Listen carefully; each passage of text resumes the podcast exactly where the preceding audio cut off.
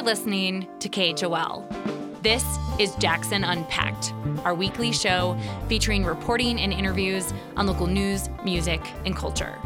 I'm news director Kyle Mackey. Just a friendly reminder before we get started that Jackson Unpacked is now available as a podcast on Apple, Google, Spotify, or wherever you listen. Please subscribe today and help support Jackson's only nonprofit newsroom. Coming up on today's show, Jackson Hole News and Guide reporter Mike Koshmrl discusses his recent reporting on the hazing of a well known grizzly bear on Togwotee Pass. They're hitting her and they're aiming for her rump, her butt, uh, with uh, rubber bullets. Um, and, and it hurts. Plus, we'll hear how a Jackson botanist is using citizen science to track the impact of climate change on local plant species onset of flowering for spring wildflowers is on average 17 days earlier now than it was in the 1970s. But first, we turn to a look at the future of nuclear energy in the Cowboy State. A first of its kind nuclear power plant is coming to Wyoming. That was the news announced earlier this month by Governor Mark Gordon and the leaders of two major companies that are partnering on the project. KHOL's Kyle Mackey reports on how energy experts are working to destigmatize nuclear power in the modern era and what the Natrium demonstration project might mean for the state. The announcement that Wyoming has been chosen as the site for an advanced nuclear power plant was made with pretty striking language. Governor Gordon and U.S. Secretary of Energy Jennifer Granholm both spoke during the press conference on June 2nd. Today's announcement really truly is game changing and monumental for Wyoming. This Natrium reactor shows that the future of nuclear energy is, is here. Then the co founder and chairman of TerraPower, the company developing the new reactor, gave remarks in a pre recorded video address. You might recognize his name because it's Bill Gates of Microsoft. I know that innovation is the key to maintaining leadership. Natrium can play a role in helping Wyoming be a leader in energy, and it's great uh, for the state and great for the country. Despite Gates's celebrity genius endorsement, the potential of nuclear power is still overshadowed by major disasters of the past, like Chernobyl in present day Ukraine and Fukushima in Japan just 10 years ago. Dr. George Griffith is one of the researchers who's dedicated his career to trying to overcome the legacy of those events. Griffith is the small modular reactor lead at Idaho National Laboratory, one of the country's premier nuclear science and technology labs. KHOL spoke to him about the stereotypes surrounding nuclear energy on an ironically shaky Zoom call. I think from a the technology point of view, it's almost like, you know, you imagine your cars from the 50s, simple, mechanics had to work on them. They were almost you know, almost entirely mechanical compared to a car now with airbags, anti-lock brakes. Much more sophisticated design. Griffith says the same kind of evolution has happened with nuclear power plants.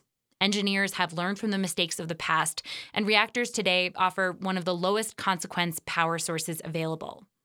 That means they're not just much safer, but nuclear also avoids some of the drawbacks of other energy sources, like the carbon emissions of fossil fuels and environmental dependence of wind and solar. The sun goes down on a new plant, it doesn't care. Wind stops blowing, it doesn't care. TerraPower's Natrium reactor will provide 345 megawatts of baseload power by the time it gets up and running by the late 2020s. That power is meant to supplement a growing mix of renewable energy on the power grid. Gary Hoogeveen is president and CEO of Rocky Mountain Power, which will be hosting the reactor at one of its four retiring coal plants in Wyoming. This technology can allow us to provide carbon free electricity 24 7, 365. And it is amazing. There's no other word for it. It's amazing. Hoogeveen and his counterpart at TerraPower say the new plant will create up to thousands of highly skilled construction jobs and then hundreds more well paying positions to operate it. That's good news for coal communities that have been hard hit by the industry's demise. Griffith also says if the Natrium reactor proves to be successful, he thinks it will kick off a domino effect. The first company that succeeds in any real way will open the floodgates for more successes down the road. Because people go, okay, we can do that. This is a good financial investment. Still, the decades long debate over the merit of nuclear power continues, and not all Wyoming stakeholders are on board. Chair of the Powder River Basin Resource Council, Marcia Westcott, described the Natrium technology as, quote, experimental and unproven in a written statement after the announcement. She also pointed out that the design still needs to be licensed by the Nuclear Regulatory Commission and raised concerns about the safety of storing nuclear waste on site. I think there's a lot of misconception around nuclear waste. You know, it's easy to uh, to portray the big 50 uh, gallon drum with green ooze coming out of it, and that's not what it is. Travis Deti is executive director of the Wyoming Mining Association, a statewide group that represents coal, uranium, bentonite, trona, and rare earths companies. Uh, nuclear fuel are basically fuel rods made of small pellets, and they're stored in in uh, state of the art casks on site and it is just management like any other solid and hazardous waste like we do all around the country. Griffith agrees that storing spent fuel in hardened structures presents a low risk, but he also says researchers can still do more work on better long term solutions. In the meantime, Deti is hoping that the new plant may help revive Wyoming's near dormant uranium mining industry, the production of which fell to its lowest level on record last year. You mentioned that you've been talking to TerraPower. Have they made any commitments to using domestic uranium? The answer to that is no, there have been no commitments yet because they are focused 100% on getting this project up and running. And uh, once it is, and if it's proven successful, then what they have uh, conveyed to domestic uranium producers is to get ready for those that, that second and third step of more reactors coming online. Of course, this very first reactor still has plenty of hurdles to overcome, starting with convincing the state legislature's Joint Minerals, Business, and Economic Development Committee on permitting issues. The committee is scheduled to take public comments and to hear from Rocky Mountain Power about the project this Friday, June 25th. Kyle Mackey, KHOL News.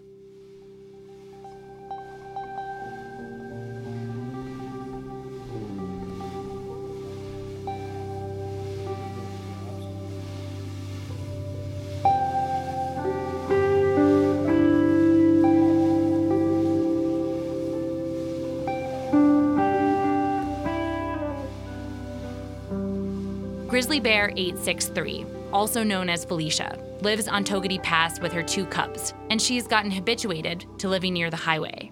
That's been causing problems for federal agencies who are concerned about the safety of drivers, tourists, and bears on the pass. KHOL's Will Walkey talked with journalist Mike Koshmrl of the Jackson Hole News and Guide about his recent reporting on human bear conflicts in Jackson Hole, which are growing more frequent as the valley's popularity continues to explode. Mike Koshmrl reports on environmental issues for the Jackson Hole News and Guide and has been following this story. Uh, Mike, thanks so much for joining KHOL. Uh, happy to be here. Thanks, Will. Let's start with just some background. Um, who is Grizzly 863, also known as Felicia? What's currently going on with her?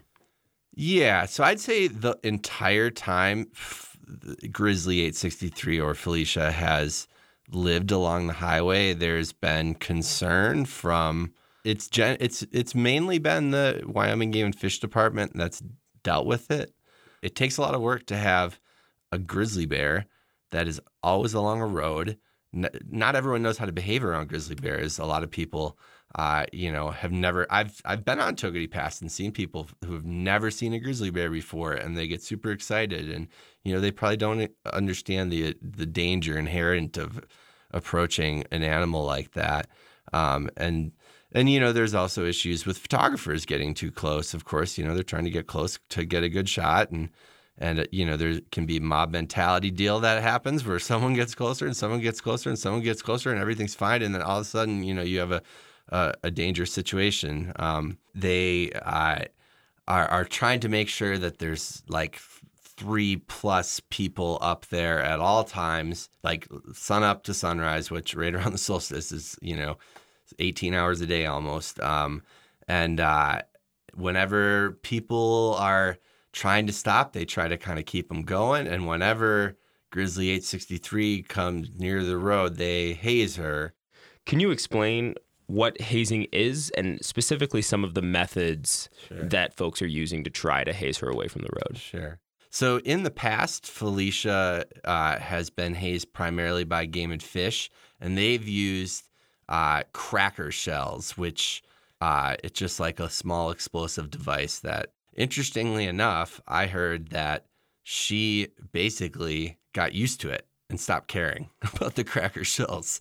And so this last uh, week, where they've been uh, hazing her, what they're using to try to actually uh, instill kind of a fear into her of people and of cars stopping is uh, they're they're hitting her and they're aiming for her rump, her butt, uh, with uh, rubber bullets, um, and and it hurts. And the cubs, uh, you know, um, presumably the cubs will learn. Well, as mom is, you know, running in panic and they're following her. Uh, hopefully, the cubs uh, are instilled with a similar fear of of people and, and vehicles because apart from the danger and kind of chaos uh, from people. Togwotee Pass is actually also really dangerous for grizzly bears. I think in the time that I, in the decade uh, about that I've been in the valley, uh, there's been three grizzlies hit and killed on that road. I've seen I've seen really brutal photos of cubs that were just smeared into the pavement. I mean, yeah, I think that there's almost a consensus out there that, you know, it, it's for the best that she is not as habituated while she has a home range like she does because she is living alongside a highway. The speed limit up on the top of that pass is 55 miles an hour, but uh, anyone who drives over can see a lot of people are going a lot faster than that. And there's commercial truck traffic and there's streams of tourists, and it's just tough does Game and Fish and the authorities up there do they really have another choice right now in terms of what to do? There are scenes where in you know Grand Teton National Park, there are 500 people looking at grizzly bear 399, and can you imagine how that would go if there was essentially nobody there? And so that's the situation. There's the potential for that, except they don't have staff to deal with it. So, in my opinion, um, you know, it would have been extraordinarily risky and probably would have been inevitable that something bad would happen either to the bear or to somebody.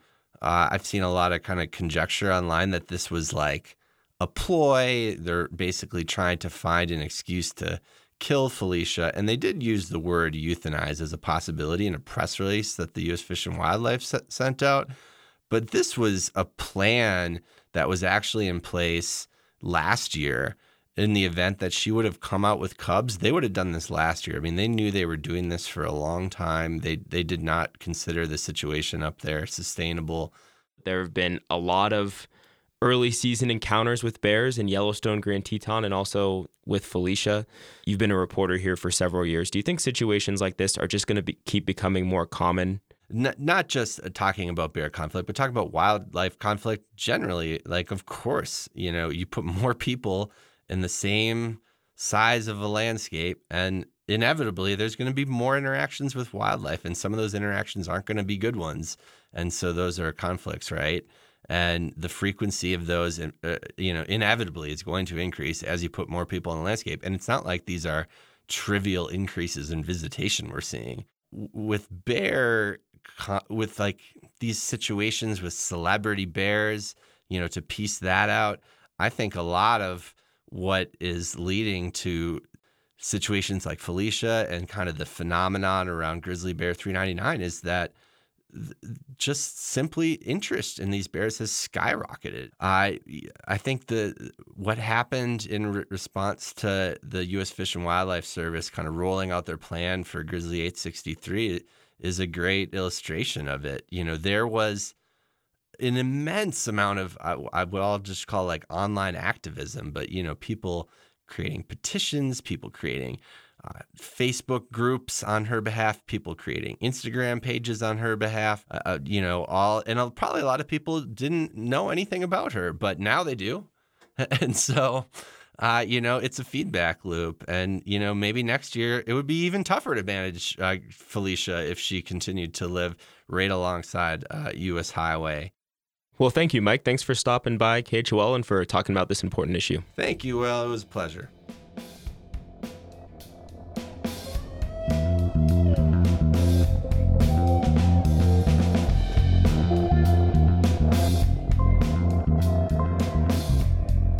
You're just joining us, you're listening to Jackson Unpacked on KHOL.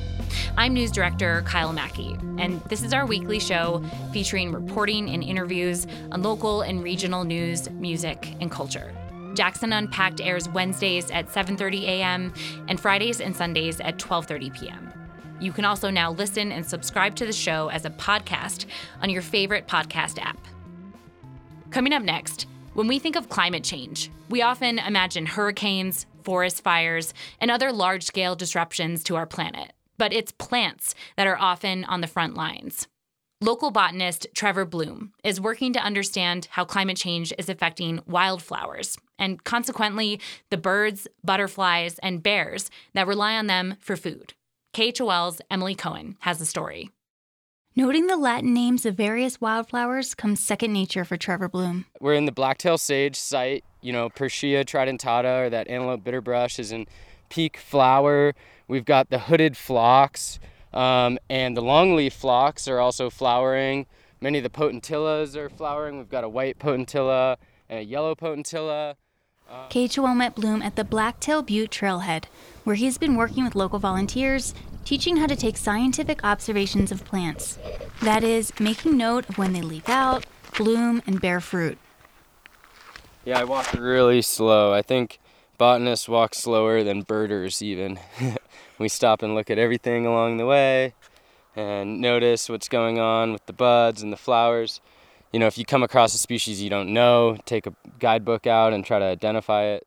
Drawing on the field notes that the legendary biologist Frank Craighead made on this same trail in the 1970s and 80s, Bloom and his volunteers are comparing the life cycle events of the same species in the same locations today.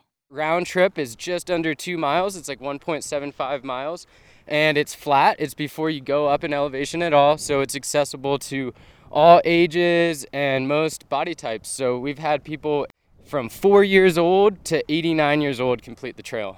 Once collected, Bloom uses the citizen scientist data to better understand how plants are responding to climate change and also to inform when to collect seeds that will be used in restoration projects throughout the region. The onset of flowering for spring wildflowers is on average 17 days earlier now than it was in the 1970s.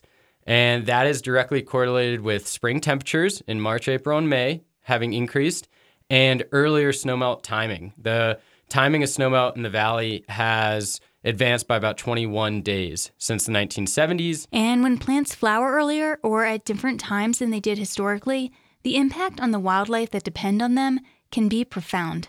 A classic example is the broad tailed hummingbird. It's down in Central America, and then it makes its migration to the greater Yellowstone ecosystem when the day length gets longer. But the plants that they depend on, things like scarlet gilia and other wildflowers are flowering earlier. And what's been found, birds are arriving at the same time, and the flowers have already flowered earlier, um, resulting in reduced nesting success because they're not getting the nectar that they needed, which means that these animals need to adapt to this change in climate. Another example that may hit even closer to home for Jackson Hole locals concerns grizzly bears. Research shows that bear human conflict is directly correlated with how good a berry season is especially in late summer and early fall, when bears need to fill up before going into hibernation. When species flower earlier, they also fruit earlier, meaning that bears might have to seek alternative sources of food in the fall. And that's when the most conflict with humans happens. The Wyoming Wildflower Watch is one of dozens of citizen science projects around the country. So, all the data that we collect here in Teton County goes into an app called Nature's Notebook. And Nature's Notebook then gets uploaded to a cloud database that's managed by the USA National Phenological Network. And there are these phenology hikes all over the country, but we're really the only ones centered in the greater Yellowstone ecosystem. Whether it's curiosity about wildflowers or concern about climate change, there are all sorts of reasons volunteers have signed up as citizen scientists with the Wildflower Watch. KHOL met Noah Osnos at the first hike of the season on a windy day in June. He says that for him, citizen science is a way to slow down a bit and smell the proverbial flowers. Most of us just walk around looking at the pavement or going to a restaurant or something like that, and you come out here and what is happening on the ground. So that's really why we came out was really to sort of just get a better idea of what's actually physically happening on the ground. Even while we're living our busy lives, Osnos says there's plenty going on in nature that we should be paying attention to. If wildflowers are something you want to pay more attention to, the next Wildflower Watch hike is scheduled for Sunday, July 11th from 2 to 4 p.m. More information can be found in the Wildflower Watch Facebook group. I'm Emily Cohen for listener supported KHOL Jackson.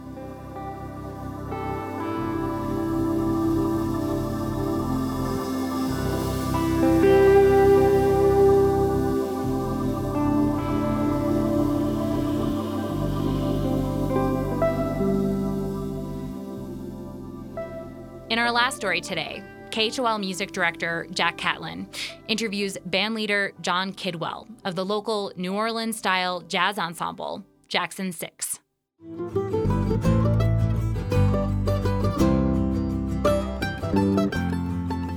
Described as a traditional jazz band with a modern twist, Jackson 6 recently released their latest album, LoJacked, a collection of both original and traditional songs featuring numerous local musicians. Band leader and trombonist John Kidwell joins us now in the KHOL studio. So, you come from a musical family with both your father and your cousin being exemplary musicians in their own right. What was it like growing up in that environment? You know, it's not just those guys. My dad was hugely influential on me, but uh, my brother is a jazz trombonist in uh, Edmond, Oklahoma, and teaches at the University of Central Oklahoma. My sister is a clarinetist and sax player and plays in the Tulsa Symphony. And my grandfather, he had his own big band down in around Ada, Oklahoma, and kind of started the jazz scene back in the I guess the 20s, 1920s. And I mean, my whole family, I don't know if there's something in the water down there or what, but my aunties and uncles all sang, and we'd go down to my grandparents for Christmas, and we're all there singing around the piano. And so it just was part of life, really, as I think it should be, but not for every family. So, why the New Orleans style of jazz? The real terminology, I think, would be traditional jazz because you can almost point to the date that uh, King Oliver and young Louis Armstrong came out with their recordings and their performances. And they were creating new styles of music through old marches that they were now swinging, and there's just some real earthiness to it. And I love traditional jazz. My father was my trombone teacher, and he started a uh, there was a competition for college students to form a New Orleans style trad band and submit songs. And my dad, as the instructor there, said, Oh, let's try that. And sure enough, that year they made it to the finals and they ended up winning the national competition. I was young, impressionable 12 or 13 year old, and I started listening to Louis Armstrong and Fats Waller and uh, Kid Ory, and I just loved it. I was kind of a nerd that way. Being a teenager, I could have probably gotten into any other kind of style of music, but when you really listen to that old traditional mm-hmm. jazz, it's great. So, your last album, Hijacked, featured original songs by local musicians reimagined through the Jackson 6 filter. How important is it to you to embrace the local community and incorporate it into your music? You know, uh, so many of our friends, uh, Aaron Davis and and all these guys at One Ton Pig and and Sneaky Pete and my friends that are band mates or band members in in other groups, I would go out and I'd hear them play or they'd let me sit in and I loved that. And to be honest, I'd hear a tune of theirs that I liked. And I thought, oh, why don't we just cover that? Or I would hear it and I'd think, I could do that better, which is really probably not true. But that's where that idea came from. And the name Hijacked was just the play on words of we're hijacking their songs and maybe adding a tuba where there was a string bass and adding a clarinet or a soprano where there was none before and take a rock song and swing it, make it more New Orleans style. And every single one of those guys was on board. Your new album, LoJacked, received a lot of helping hands from local musicians. Can you tell us about the concept of the record and how it came to be? My first idea was maybe to have just six songs and make an EP, a shorter thing.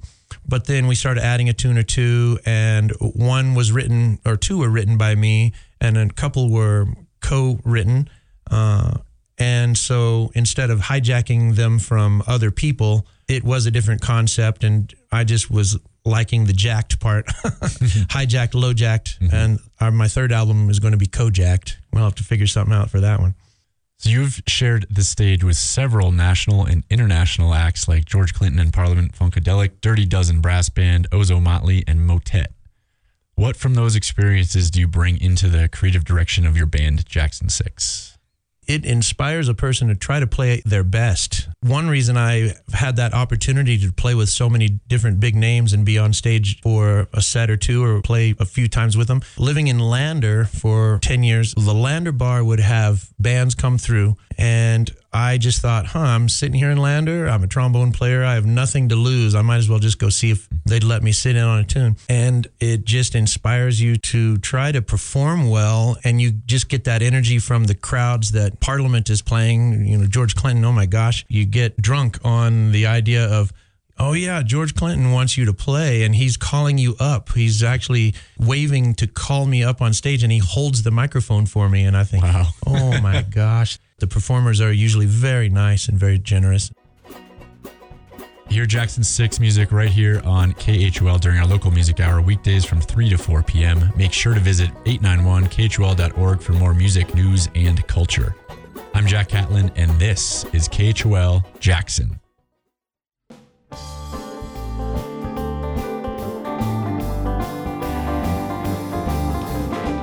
That's it for today on Jackson Unpacked. Original music for the show is by the local band Strumbucket. Tune in for Jackson Unpacked every week, Wednesday mornings at 7:30 a.m. and Fridays and Sundays at 12:30 p.m. And remember to subscribe to the show on Apple, Spotify, Stitcher, or wherever you get your podcasts. I'm Kyle Mackey, and this is KHOL Jackson.